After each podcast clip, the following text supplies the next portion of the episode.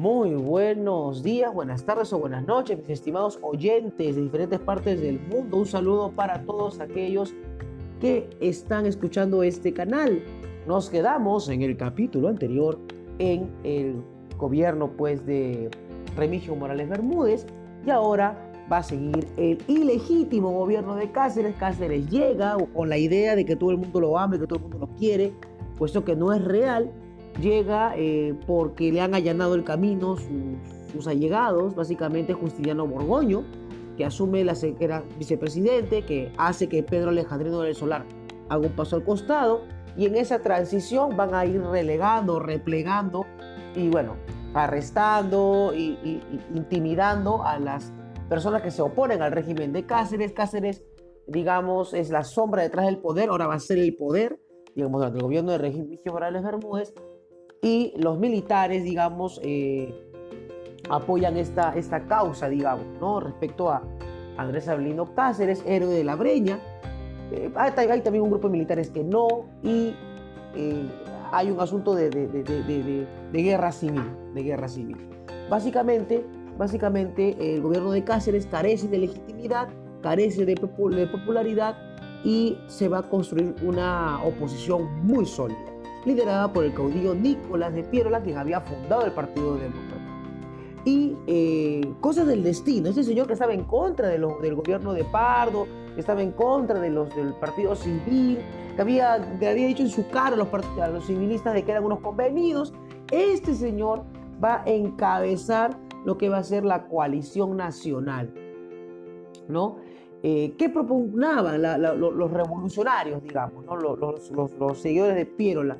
La libertad electoral, el fin del militarismo en el gobierno y la abolición de la contribución personal.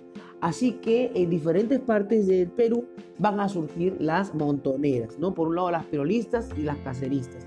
Y van a empezar a luchar entre ellas, ¿correcto? Ahora, eh, cuando hablamos del segundo gobierno de Cáceres, hablamos prácticamente de, la guerra civil. No, no podemos hablar de, más en realidad porque todo se enfrascó en ese, en ese proceso. Bueno, eh, Cáceres, Cáceres estaba ilegítimamente en el poder. Así que esto, esto es, es, visible con todo el cariño que se le pueda tener a Cáceres, con todo el amor y el respeto por todo lo que hizo. Entró mal al poder el 10 de agosto de 1894 y el descontento popular ya era generalizado. Así que había que hacerle frente a Cáceres, pero ¿cómo hacerle frente a Cáceres? ¿Cómo hacerle frente al que ganó en Tarapacá, al que peleó en la campaña de la batalla del Alto de la Alianza, al que peleó en la campaña de Lima, al que luchó en la sierra, el tipo tenía una aura de, que era invencible. Y bueno, en el Perú los invencibles no existen, pues no. Se va a generar la Unión Cívica, que era una alianza entre los partidarios de Mariano Nicolás Valcárcel, que era un disidente ya del cacerismo, y el Partido Civil, ¿no? que para entonces ya estaba, ya estaba digamos, conformado por los sobrevivientes pues, de esta oligarquía que gobernaba el país. El Partido Demócrata está fundado pues, eh, por, por, Nicolás de Piérola en 1882. Él había sido apresado en 1890 por el gobierno de Morales Bermúdez, pero logra fugar hacia Chile. ¿no? Cosas de la vida. Muy bien. La rivalidad entre Piérola y Cáceres hasta hoy se discute. O sea, hasta hoy hay gente que es amante, hincha, fan del Team Piérola y gente que es hincha del Team Cáceres, ¿no? Bueno, Pierola, ¿no? Eh, había sido reprimido, había sido marginado, pero, pero eh, la coalición nacional necesitaba a alguien que comande y alguien que enfrente a Cáceres. El problema es que nadie quiere, obviamente le tiemblan pues a Cáceres, el brujo de los Andes. Así que se le va a encomendar a Guillermo Billinghurst que vaya para Chile en busca de Nicolás de Pierola, que le estaba desterrado desde 1891. Y Pierola dijo, Oli, total, no que me odiaban, no, no, no, por favor, ven, no que me, ¿no? Bueno, la cosa que le, le, dijeron, vuelve, que sin ti la vida se me va. Así que Pierola acepta encabezar la revolución y se embarca en Iquique el 19 de octubre de 1894 estas cosas de la vida. O sea, este sinvergüenza regresó. Ya lo dije, se tenía que decir y se dijo. Este señor que había hecho desgracias en, el gobierno de Pardo, que había hecho desgracias en el gobierno de María Soprado, que había hecho desgracias como presidente, que se había escapado, que había dejado documentos valiosos, que había este, fastidiado los, sistemas de, de, reconstrucción del país. Este señor es otro de esos tercos que tiene el país que creen que sin ellos no hay nación, que sin ellos eh, el partido no se puede no se puede reconstruir, eh, digamos, el, partido político del que forma parte no se puede llevar a cabo, o en todo caso, que el país no puede desarrollarse. Ese señor, así es, ese señor es. Entonces, eh, esto es una cuestión fundamental, fundamental. Entender que ese señor regresa y Pierla, bueno, cuenta la historia, ¿no? Que, eh, que, que asume el reto, ¿no? Y asume el reto el Señor. Asume el reto y llega desde Iquique hasta Puerto Cabanilla, cerca de Pico, y va a desembarcar el 24 de octubre. Señores, volvió. Y lanza el manifiesto de Chicha. No, lanza el manifiesto a la nación, asumiendo el cargo de delegado nacional, y sostiene pues que la sublevación era indispensable para restablecer el imperio del orden y la ley tan brutalmente atropellado para devolver al Perú su soberanía desconocida y su dignidad ultrajada. Míralo al conchudo. Señor conchudo. Eh, es conchudazo. En el Perú la palabra conchudo es sinvergüenza. Pero anda a ver al reverendo conchudo cómo regresa. ¿Saben qué lo que Pero eso no es lo que da más cólera, ¿ya? Lo que más cólera va a dar es de que este señor, es de que este señor va a hacer las cosas bien en el segundo periodo. O sea, va a estabilizar el país. ¿Ya? Para que se den una idea.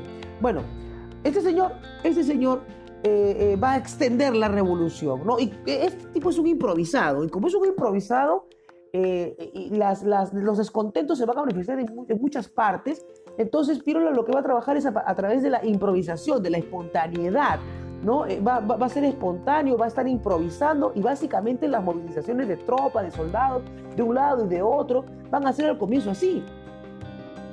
De Chincha, Pirola pasa a Cañete, se le reúnen montoneras, luego pasa a Guarochirí, inicia la campaña pues sobre Lima, los departamentos del norte y del centro se suman a la revolución y el 26 de enero de 1895 Arequipa cae en poder de los revolucionarios que actúan en el sur. Van a capturar la prefectura, la cárcel, las torres del templo y otros lugares. Eh, va a ser derrotado Juan Luis Pacheco Céspedes, ¿no? Eh, digamos, eh, uno de los que se habían plegado al movimiento pirolista, y en Cusco, el 3 de abril, fuerzas coalicionistas dirigidas por los coroneles Esteban Salas y Antonio Fernández logran apoderarse de la ciudad después de un sangriento enfrentamiento. O sea, a balazos, pues, ¿no? Así era pues nuestro país eh, en esa época, a balazos. Estamos terminando ya el siglo, el siglo XIX a balazos, ¿correcto? La cuestión es que se da una escaramuza y, están muriendo pues gente que, en verdad cree en la propuesta de Cáceres y en la que cree la propuesta de Pirola. Y esta vez tenemos a dos hombres que creen que su forma de llevar el país es la correcta. Es decir, los dos, hay que decirlo, con todo lo conchudo que es Pirola, se faja el país. Dice, no, yo quiero que el país va a ir por este rumbo. En el otro lado, Cáceres dice, no, yo creo que el país debe ir por este rumbo. A diferencia de otros, ¿no? Que, que, añoraban de repente España, o que añoraban de repente el imperio, que añoraban ser como otro país, ya esos señores, con todas sus estupideces por medio, por medio tienen una consigna de país, tienen un proyecto país en su cabeza, ¿correcto? Caudillista, súper este, eh, oligárquico, de repente conservador, excluyente, lo que quieras. Pero ya ponemos una idea de país, pues, ¿no? Por algo hay que empezar. ¿No? Porque Balta, por ejemplo, no tenía una idea de país para mí. El que tenía algo era Manuel Pardo y Lavay. Pero bueno, eh, en este proceso, en este proceso, ya en enero de 1895, Lima no sabe qué está pasando. ¿no? Eh, se temía pues que haya un ataque de, de, Pierola y Cáceres tenía 4.000 hombres bien armados y los coalicionistas tenían 3.000. Así que en la tarde del 16 de marzo, a la mala y a como sea, 1895, Pierola dice, vamos a atacar la capital. Así que su ejército se divide en tres cuerpos para atacar simultáneamente Lima, por el norte, por el centro y por el sur y comienza el ataque el domingo 17 de marzo. Pierola ¿no? Usaba, usaba unas botas grandes, ¿no? Conocido como el califa, se vestía muy bien, él tenía toda la idea de que era una especie de, de líder innato, ¿no? Y este, con, el, con, la, con el revólver en la mano, ¿no? Al frente de sus huestes, súper caudillo, súper, súper, pues, este, súper power, ¿no? Así, súper machote, va así, pues, ¿no? Este, como que acá estoy yo, no le tengo miedo, ¿no? Y, la gente, pues, para que, para que le busques la bronca Cáceres, lo máximo, pues, ¿no? Así que eh, es, es, ese momento, ¿no? Y, y, la, la, la, contundencia, o sea, es un civil mechándose, como dicen acá en el Perú, peleándose con un militar, ¿no? Es Pierola diciendo, a mí me, no me importa, no me interesa que si Cáceres ha ganado donde ha ganado, es un tirano y lo voy a ir a reventar. Yo, yo, papá Pierola, califa, yo, yo, yo, papi Pierola, voy a ir a reventar a, a, a Cáceres, ¿no? O sea, anda, anda, fuera de toda cosa, anda a ver pues los, los, los ya saben qué cosa tiene Pierola eh, este, puestos como para ir a, a pecharse como el brujo de los Andes, ¿no? Y ya Cáceres está viejo y está cansado, hay que decirlo también. Pero no va a dar su brazo a torcer. Y acá hay una cuestión interesante, ¿ah? Empieza el ataque, empieza el ataque y las fuerzas de Cáceres retroceden hasta el Palacio de Gobierno y van a combatir porque es Cáceres, pues, ¿no? Son, muchos de ellos lo, han seguido pues desde, la campaña del sur y eh, van a seguir peleando. La cuestión es que eh, esta lucha va a ser pues súper sangrienta y la población civil que había peleado en la resistencia de Lima se va a unir a las fuerzas de Pirola para sacar a patadas a Cáceres. Hay, que sacar a patadas a Cáceres y es como que Pirola tiene y reúne en él toda la, toda la fuerza, toda la fuerza que, que otros necesitaban. Mil cadáveres se cuenta que hacían, estaban en las calles y dos mil heridos en los hospitales. Empiezan a descomponerse los cadáveres ahí en la ciudad de Lima. Estaba por desatarse una pandemia, una, epidemia y Cáceres, eh, eh, digamos, está, eh, no, no, no, no, no da su brazo a torcer. El tipo no va a su brazo a torcer. Ahora, no es que a Cáceres lo puedas derrotar, tú lo puedes sacar de ahí, pero anda a ver si lo derrotas. ¿Cómo lo derrotas a Cáceres? Esa es la cuestión. Se reúne entonces el cuerpo diplomático y se reúne también el nuncio apostólico, el monseñor José Macchi. Pide una tregua de 24 horas para sepultar a los muertos y atender a los heridos. Las fuerzas montoneras de Pirola no habían conseguido la victoria, porque el ejército de Cárceles permanecía eh, intacto, ¿no? pero, pero el ambiente estaba a favor de los revolucionarios y eh, los, los caceristas también se daban cuenta que esta vez ya no tenían el respaldo del pueblo.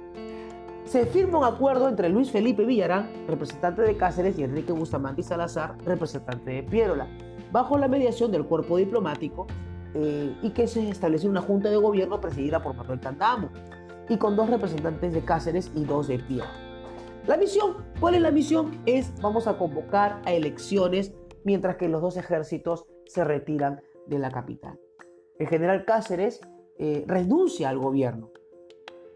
Pero, ¿cómo renuncia? A ver, eh, cuenta la crónica, que, cuenta la crónica, y esta es la crónica, de que el, nuncio va, ¿no? Eh, va donde, donde Cáceres dice, señor, ¿me permite, puede salir usted conmigo a, la calle, por favor? Y Cáceres dice, no, pero ¿para qué? por favor, señor. La crónica cuenta, no es oficial que Cáceres va con el nuncio apostólico, que sale de la, del Palacio de Gobierno y mira los cadáveres, cadáveres de sus batallón tan preciado y tan querido, cadáveres de la población, cadáveres de peruanos luchando contra peruanos y cuenta la crónica y la leyenda que Cáceres se da cuenta y va a decir, yo debí morir en Huamachuco. Bueno, de las memorias se dice mucho.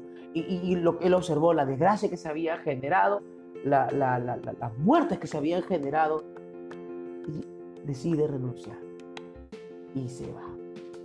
Así es, señores, se va a Cáceres. Eh, este, no, no, no, podemos hablar de un segundo gobierno, básicamente todo fue, todo fue eh, enfrentamientos militares. El 8 de abril de 1895, Pedro Alejandrino del Solar reconoce a la Junta de Gobierno y renuncia al derecho que algunos le atribuían para asumir la presidencia.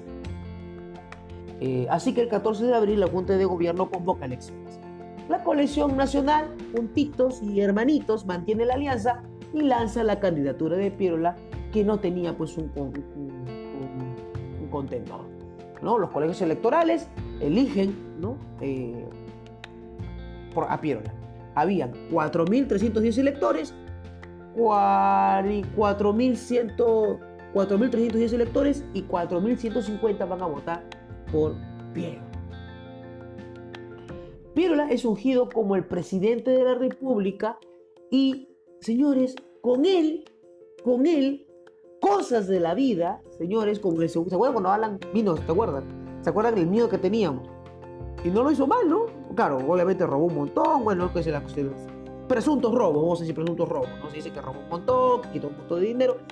Eh, vamos a hablar de presuntos robos, ¿qué les parece? No vamos a hablar de robos, este, vamos a hablar de malversaciones, que también se hablan de malversaciones, de supuestas malversaciones. En todo caso se habla del baguazo, ¿no? También Alan García. Tremendo personaje, ¿no? Eh, quiero recalcar la palabra presuntos, ¿no? Presuntos, este, porque hasta que no se demuestre lo contrario, pues obviamente, ¿no? Bueno, se metió un balazo de Alan García, segundo gobierno, pues, lo vieron, ustedes saben de esto, de esta historia, ¿no? Se habla mucho de que el APRA robó y robó y robó.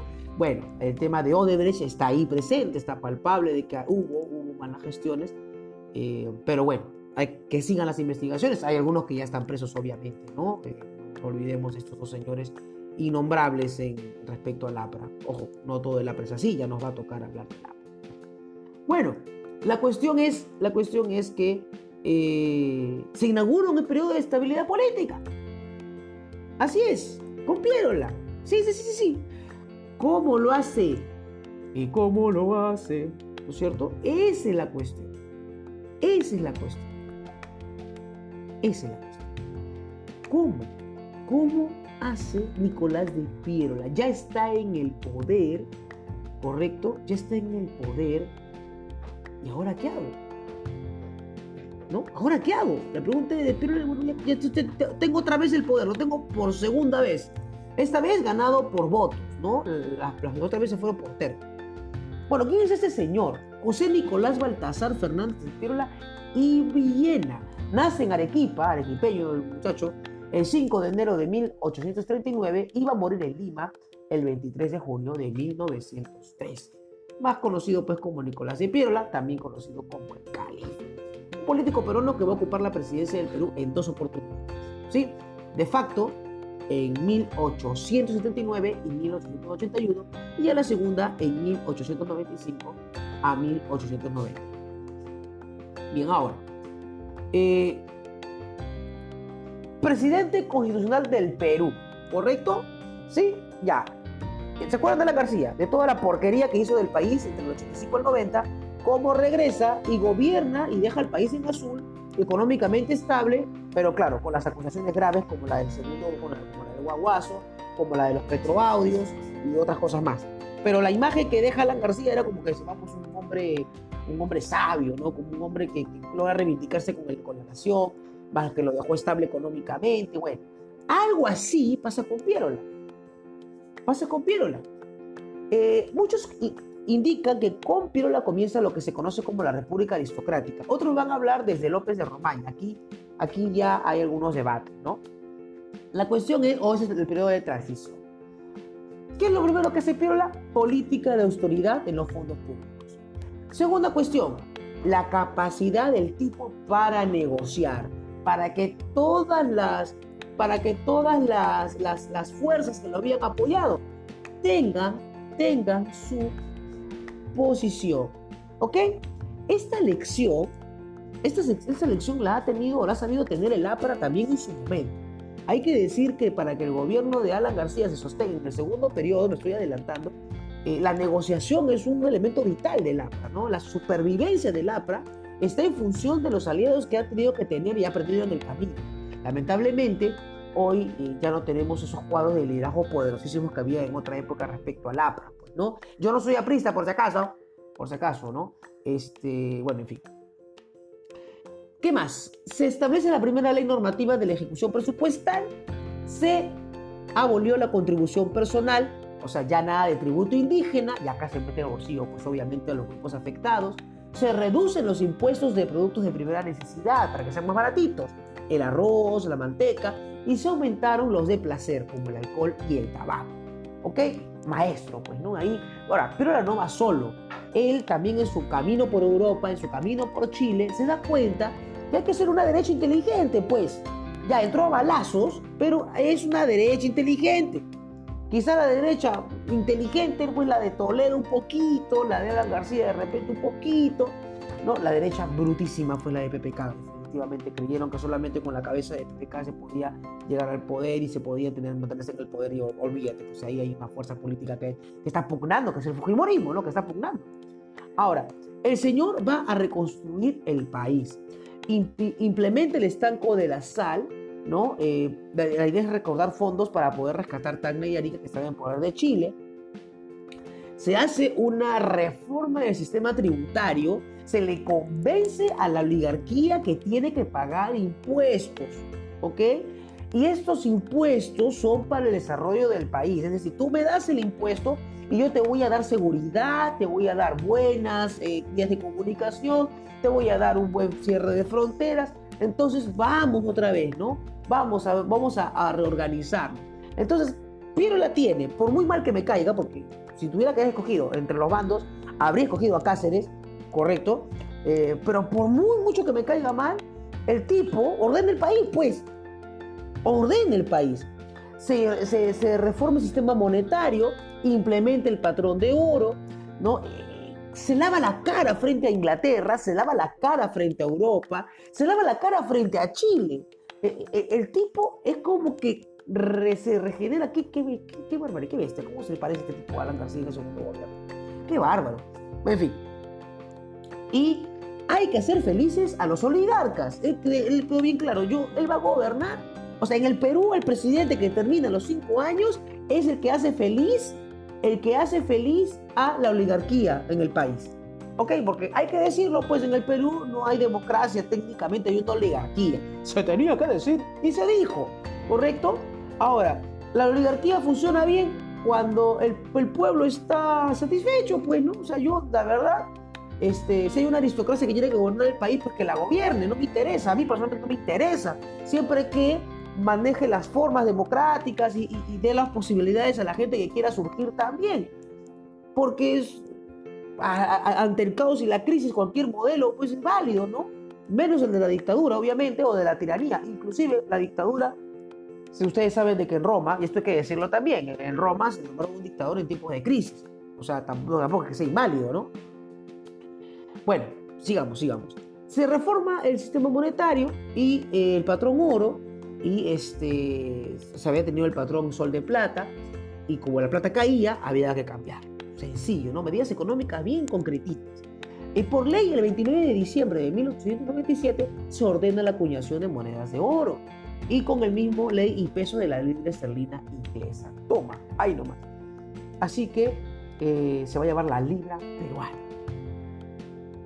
Y eh, durante el siguiente gobierno de Eduardo López de Romaña, se va a legalizar esta situación también. En el aspecto comercial, se va a proteger e incentivar la, la, industria agrícola y la minera. Es decir, que vengan los capitales extranjeros, que se instalen y los capitales nacionales ya casi inteligentes, los, los enfermos estos de, las, de la República Aristocrática, las oligarquías, dicen que venga la tecnología, que venga la tecnología, vamos a procesar nuestros productos, vamos a vender los procesados que nos salen un poquito más de, de dinero. Así que se van a desarrollar grandes centros agroindustriales en el norte. La exportación de azúcar pues se, desarrolla pues bastante, ¿no? Al punto de que van a ver los famosos varones del azúcar.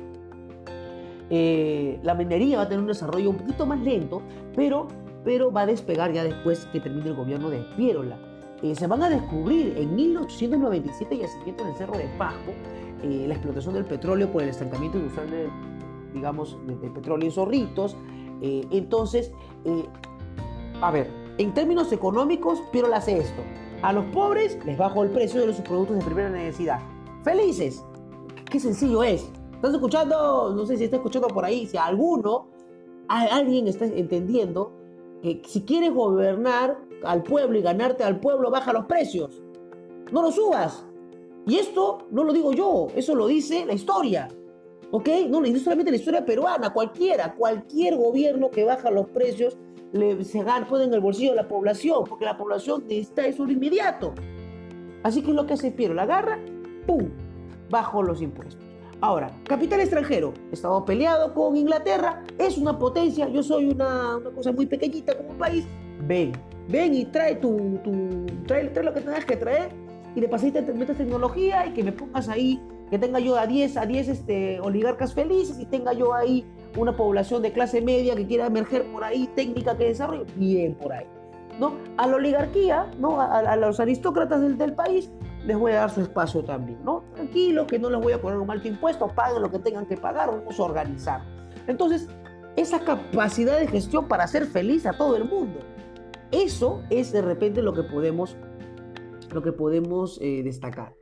Y cosas de la vida. Aparece el milagro del caucho el despegue del Perú, la recuperación peruana cuando ya el salitre y el guano se había perdido. Empieza, se empieza a mirar la selva. Carlos Fermín Fitzcarral se convierte en el rey del caucho. Ojo, fue brutal, despiadado e inhumano el acto de extracción del caucho. Se mataron tribus enteras, se esclavizaron niños, se asesinaron mujeres en pro del caucho. Sí, hubo prosperidad, el país tuvo ingresos, la selva aparece en el imaginario nacional, pero el costo fue alto, tristemente alto. ¿Quieren ustedes pruebas de eso? Revisen El sueño del Celta de, Mario Vargas Llosa, una muestra brutal y cruda de lo que estaba pasando con el tema del caucho eh, en la selva peruana. Ahora, eh, en ese proceso, de consolidación de la aristocracia en el Perú, de la toma de conciencia de la aristocracia que ellos dirigen el país. A ver, antes de la guerra del Pacífico es quién dirige el país, los militares, ¿no? Y, que, y yo soy un oligarca, un aristócrata y yo quiero ser como europeo. Pero ya después de la guerra del Pacífico, no, yo quiero ser el país. ¿Y saben qué? El aristócrata va a decir, bueno, yo lo quiero gobernar. Así que lo voy a gobernar. Así que voy a traer ideas nuevas. Se dan cuenta de que no pueden vivir de la materia prima, ¿no? que si se les va la materia prima, se acaba todo, así que vamos a hacer industria. Voy a crear mi propio negocio, pues. Básicamente es eso, voy a crear mi propio negocio y voy a tener, eh, buscar, buscar que poner a un presidente que me ayude a poder prosperar mi negocio. Y obviamente en mi negocio voy a traer trabajo, voy a generar educación, es más la lógica de un, de un derechista sano, pues, un derechista, digamos, sobrio, ¿no? Yo quiero mi plata, quiero mi dinero, quiero mi super casa, quiero mis super cosas pero también necesito gente que trabaje para mí y tengo que darle también un buen trabajo. Yo me mantengo siempre creciendo y los que quieran crecer conmigo que crezcan. Obviamente eso va a degenerar también, no, lo niego, ¿no? No lo niego porque obviamente el que tiene menos va a querer tener más. Y definitivamente, sentido común, no hay que ser marxista para eso, señores. No hay que ser marxista para eso, sentido común.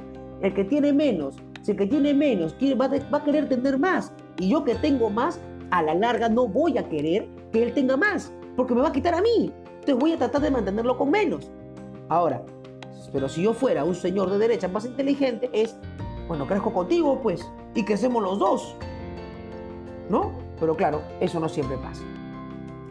Bien, se impulsa pues el desarrollo de la Amazonía y eh, van, a van, a surgir entidades industriales y comerciales, se van a acelerar el, el, proceso de reconstrucción y se va a fundar la Sociedad Nacional de Minería y la Sociedad Nacional de Surgen nuevas instituciones financieras, el Banco del Perú y Londres, el Banco Internacional del Perú, el Banco Popular del Perú, se van a formar compañías de seguros, la Compañía Internacional de Seguros, la Compañía de Seguros del RIMAC, sí, desde esa época.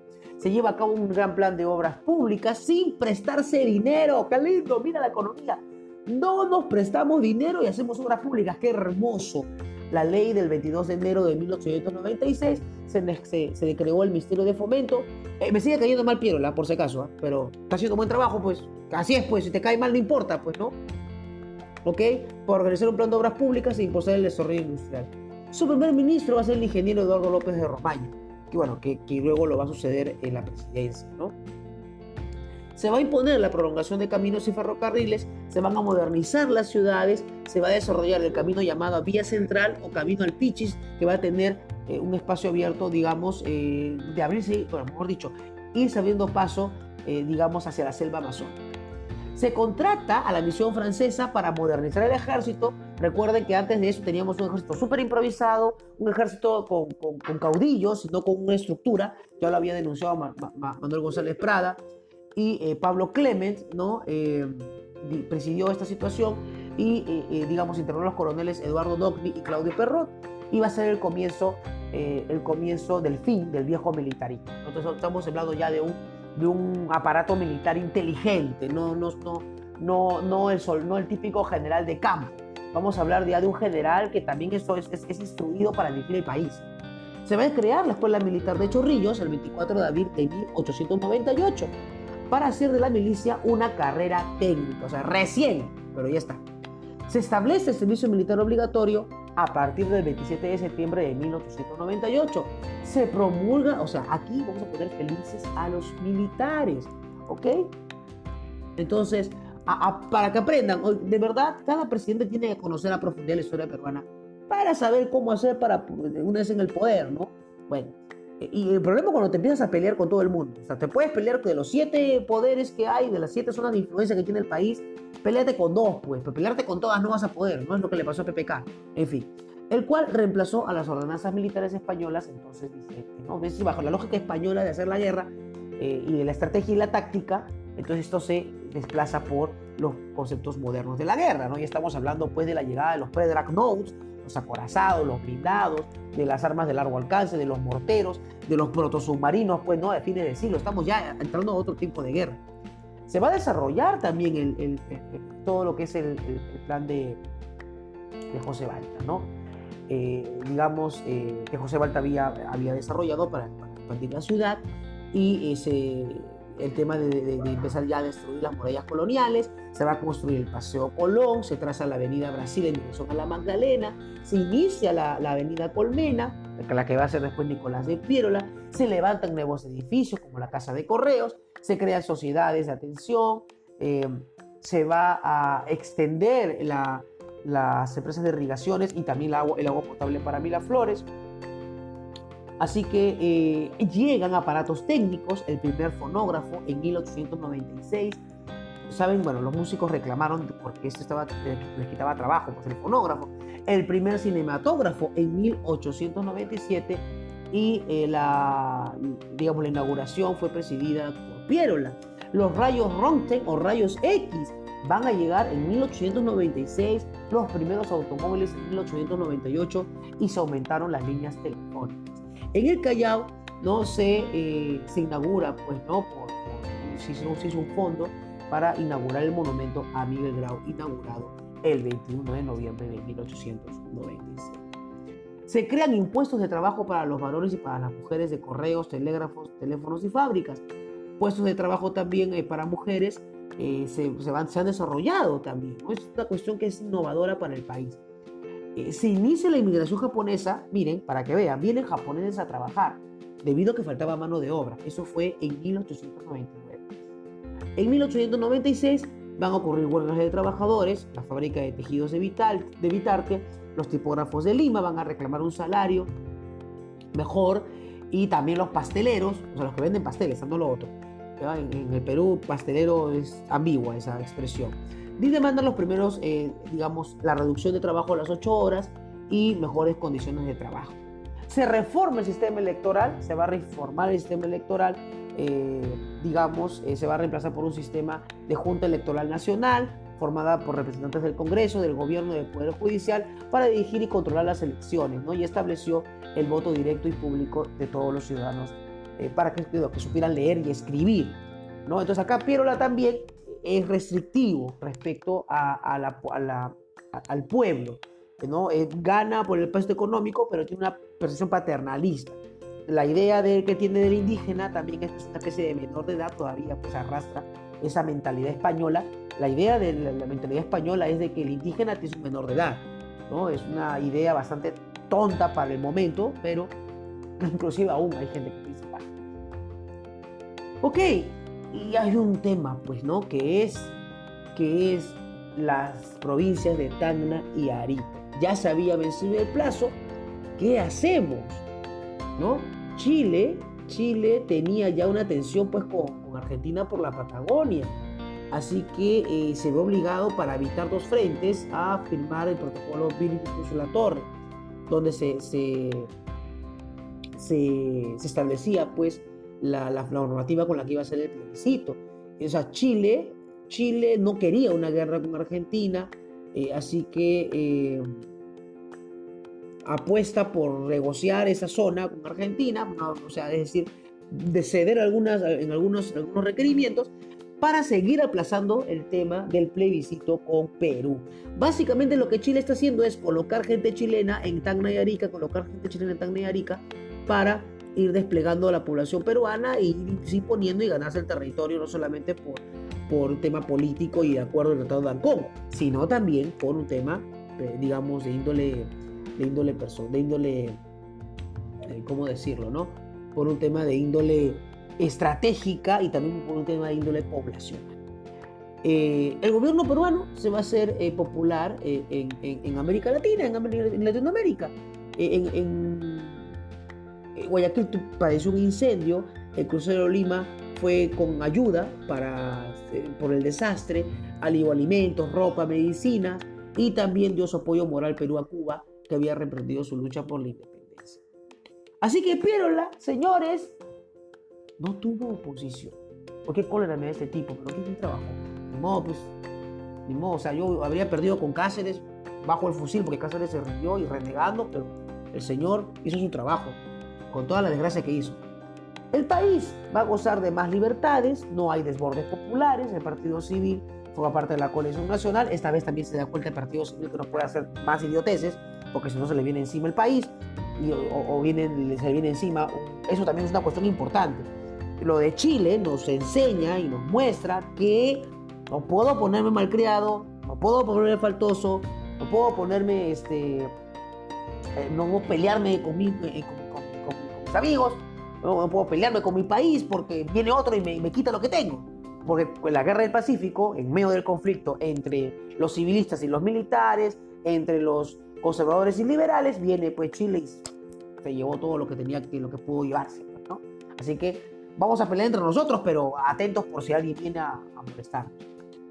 ¿Quién va a ser el único que va a decirle la vela verde en su cara? Manuel González Prada.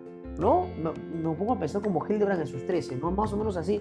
Él tenía un pequeño partidito llamado Unión Nacional, ¿no? Prada estuvo pues en, Europa unos años, regresa a Perú y va a emprender una campaña de discursos violentísimos y reuniones públicas en la que decía este gobierno es un gobierno de fantasía, este gobierno es un gobierno que solamente deleita a un pequeño sector de la población, este gobierno va a traer consecuencias funestas más adelante la, gente obrera, el, peruano, el peruano de a pie, el peruano suspendido, ¿no?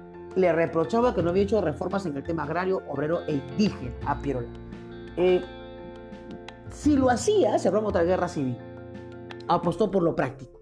No era el momento, digamos, para hacer una, una, rebelión indígena, pero González Prada se va a encargar González Prada, perdón, dejó bombas de tiempo a donde iba dejaba la bombita de tiempo, dejó bombita de tiempo en el sur, ¿no? ahora, eh, hay un detalle con el sur. El gran error de Nicolás de Piedra es de dejar a los terratenientes del sur que hicieran lo que le daba la gana, porque estaba lejos y porque no quería saber nada. Y los dejó, los dejó hacer lo que les daba la gana y obviamente el odio, la rabia, la furia de los sectores desplazados y marginados del sur que habían sufrido la guerra del Pacífico, la guerra del Pacífico van a verse, van a verse eh, afectados. En 1899, señores, finaliza el mandato de Pierola, se convocan nuevas elecciones, ¿no? Y Pierola no apoya ningún candidato. Otra vez, ¿no? ¿Soy yo o no es nadie? Así que el demócrata se divide pues en dos bandos. Uno de ellos, en alianza con los civilistas, y lanza la candidatura del ingeniero Eduardo López de Robaña. Y el otro bando, la de los demócratas oficiales, que designa a Guillermo Billinghus.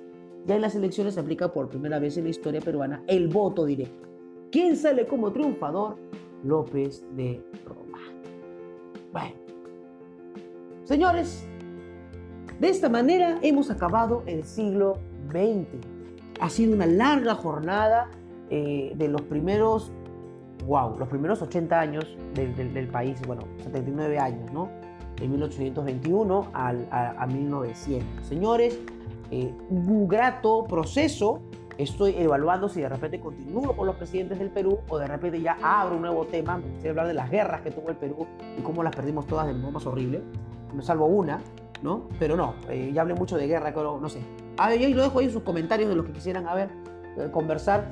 tengo una página de Facebook, pueden buscarme como profesor Ayala, voy a colocar ahí de repente también los podcasts.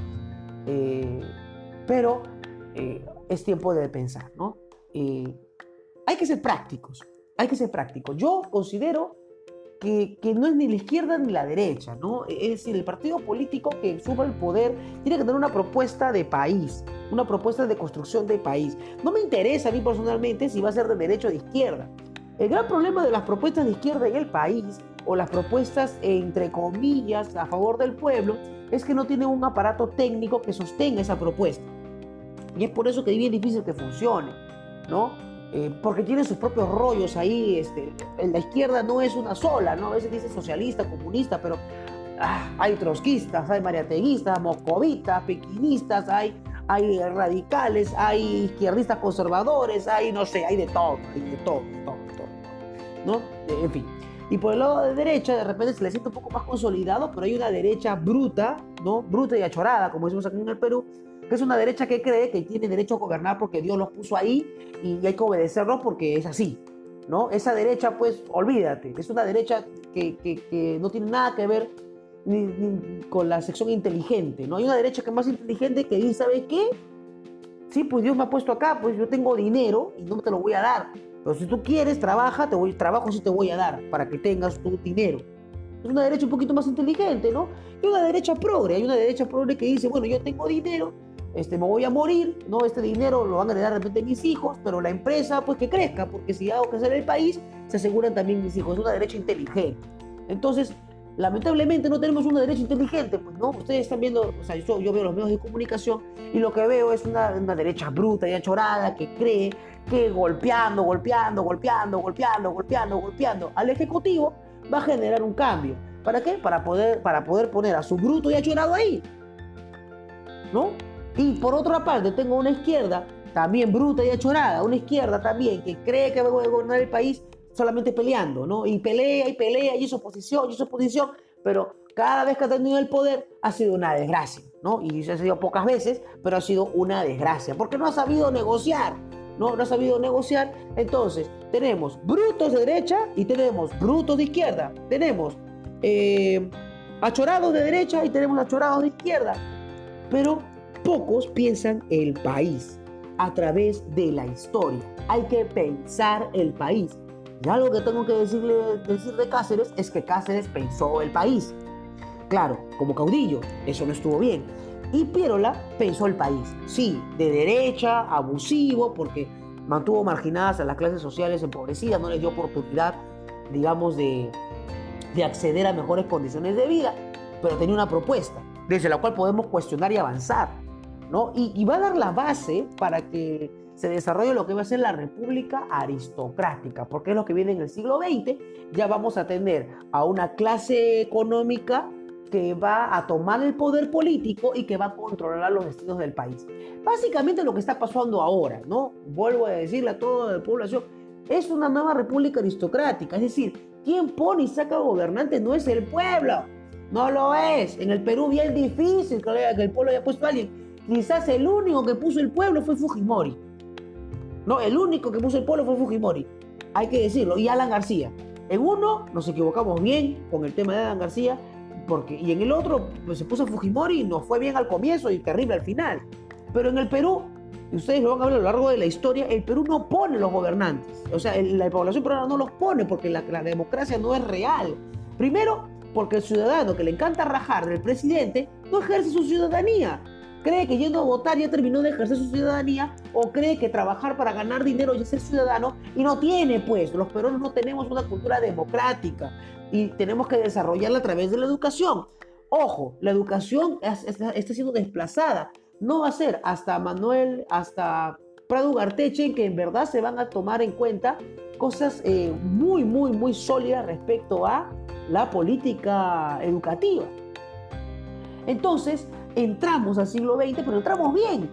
Este señor Pierola, el califa, va a limpiar la casa, imagínate la casa destrozada, la va a barrer, va a comprar muebles nuevos, va a, arreglar la cocinita, va a arreglar la lavandería, va a pintar la casa, va a pintar el techito, le va a poner luces, o sea, la va a dejar limpia y ordenada para entrar al siglo XX, así la dejó. El gran problema de Pierola es que no le pagó bien a los que habían limpiado la casa. ¿Quiénes son? Los obreros, los campesinos, ellos están siendo desplazados y no están gozando plenamente de las bondades de la prosperidad nacional. Y esto lo dijo González Prada y lo va a estar diciendo. Hay que atender a los sectores olvidados del país. La guerra del Pacífico nos mostró que este sector bien educado puede llevar, a la transformación. Obviamente los conservadores no les gusta mucho que les digan lo que tienen que hacer. Así que se van a hacer los sordos. Y como se van a hacer los sordos, no le van a hacer caso a, González Prada. Por mucho que pateó y pateó y pateó. El otro sector, la iglesia, la iglesia también que tiene preponderancia e influencia, González Prada va a atacar a la iglesia. Y la va a atacar con, con, con furia, porque le va a decir que el gran cómplice de la ignorancia de un país es eso.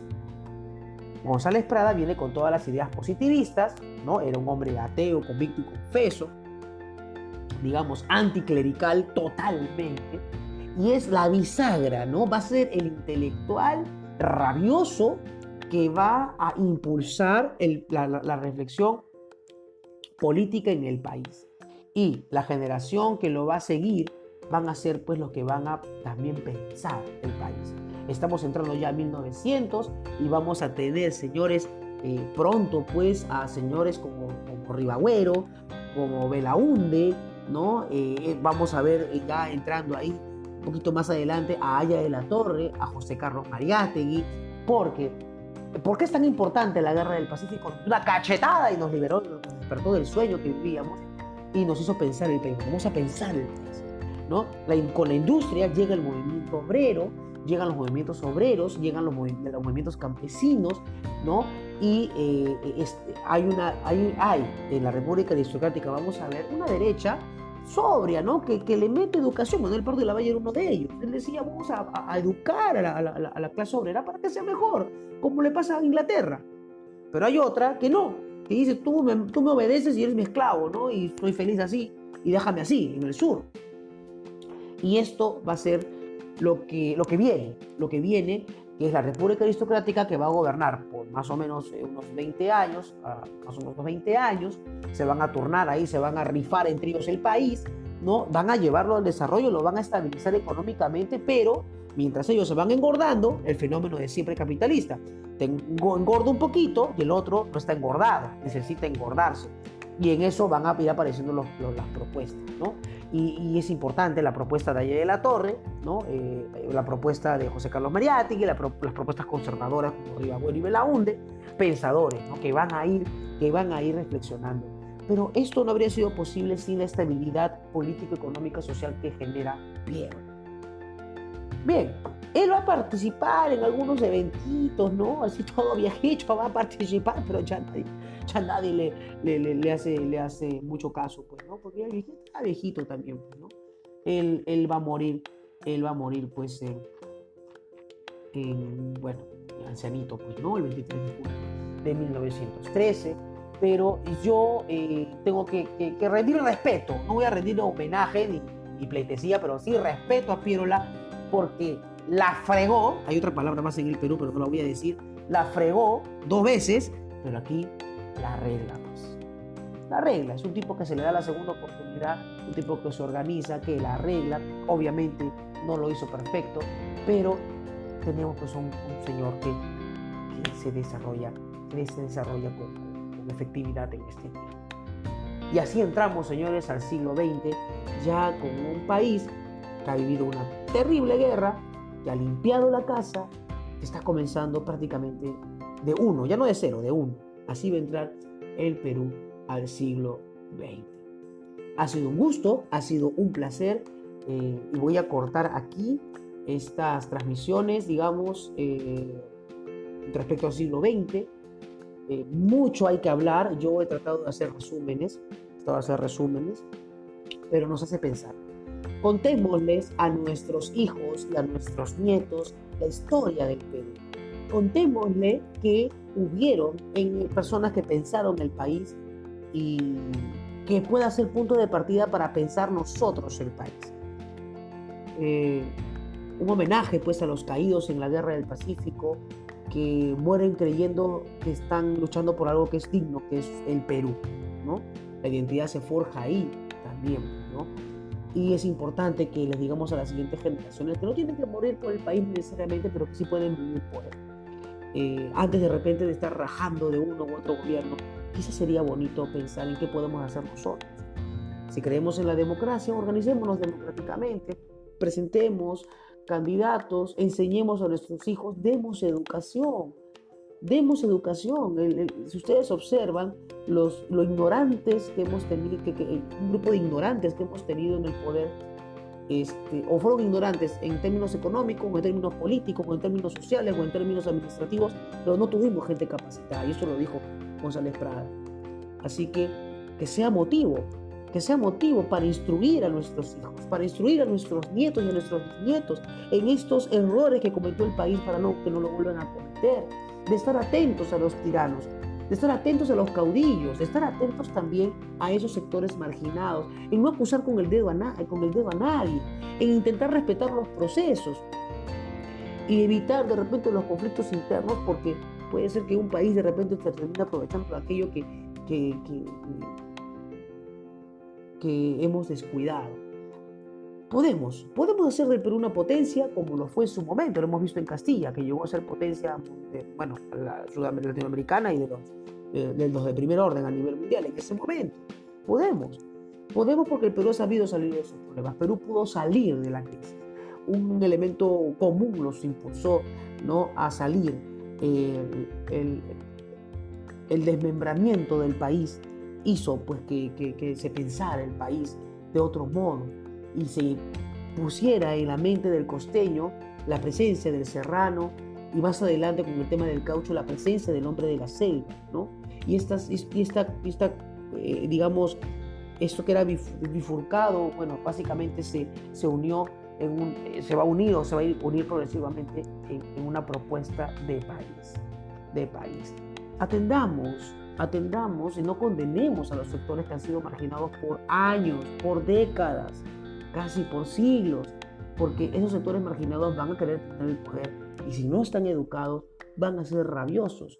Ya nos toca hablar del, impresentable partido terrorista, pues este grupo terrorista, Partido Comunista del Perú Entero Luminoso, ¿no? Y cómo aprovecha este tipo llamado Miguel Guzmán la suma de todos los odios ¿no? Para poner frente a frente a los peruanos contra peruanos. Y por otra parte vamos a ver también a una derecha ultra recalcitrante y ultra ignorante, ultra brutal que va a creer que también con sangre y fuego pueden resolverlo todo. Eh, pero para poder hablar de esto necesitamos ver cómo desde 1900 en adelante hay un sector desplazado, olvidado, maltratado, violentado, ultrajado que padeció mucha ignominia. Y cómo, cómo dentro de, las élites, personajes como Ciro Alegría, como José María Arguedas, que es un mestizo, eh, personajes como Ventura García Calderón, de repente, como el mismo Abraham Valdelomar, personajes, digamos, eh, de la época, van a ir mostrando lo que estaba pasando en el país, van a ir mostrando lo que estaba ocurriendo y cómo esta derecha no se da cuenta, ¿no? y bueno, vamos a ver en el camino que van a aparecer el Partido Socialista del Perú, José Carlos Mariátegui, y va a aparecer la, Alianza Popular Revolucionaria Americana, el APRA, sobre todo por el tema de la inclusión del expansionismo yanqui norteamericano. Pero para poder hablar de todo eso, necesitamos, necesitamos hablar de eh, la República Aristocrática primero, sus, sus ventajas y también sus desventajas. Ha sido todo por ahora. Espero pronto poder lanzar pues, una siguiente ronda que viene de la República Aristocrática y hablar de lo que está pasando. Cuídense mucho, visiten mi canal en YouTube de Profesor Ayala o mi página de Facebook que también dice Profesor Ayala o este canal también que, que tengo aquí facilitado para ustedes. Si desean apoyar, ahí les mando la cuenta de PayPal Y eh, si quieren patrocinar, bueno, a través de YouTube, siempre toda ayuda de verdad es bienvenida en tiempos también que no son fáciles para el país. Pero pensemos el país con objetividad en lo posible, sin, sin muchos escándalos. Que les vaya muy bien, cuídense mucho y ya nos vemos en la siguiente transmisión. Hasta pronto. Música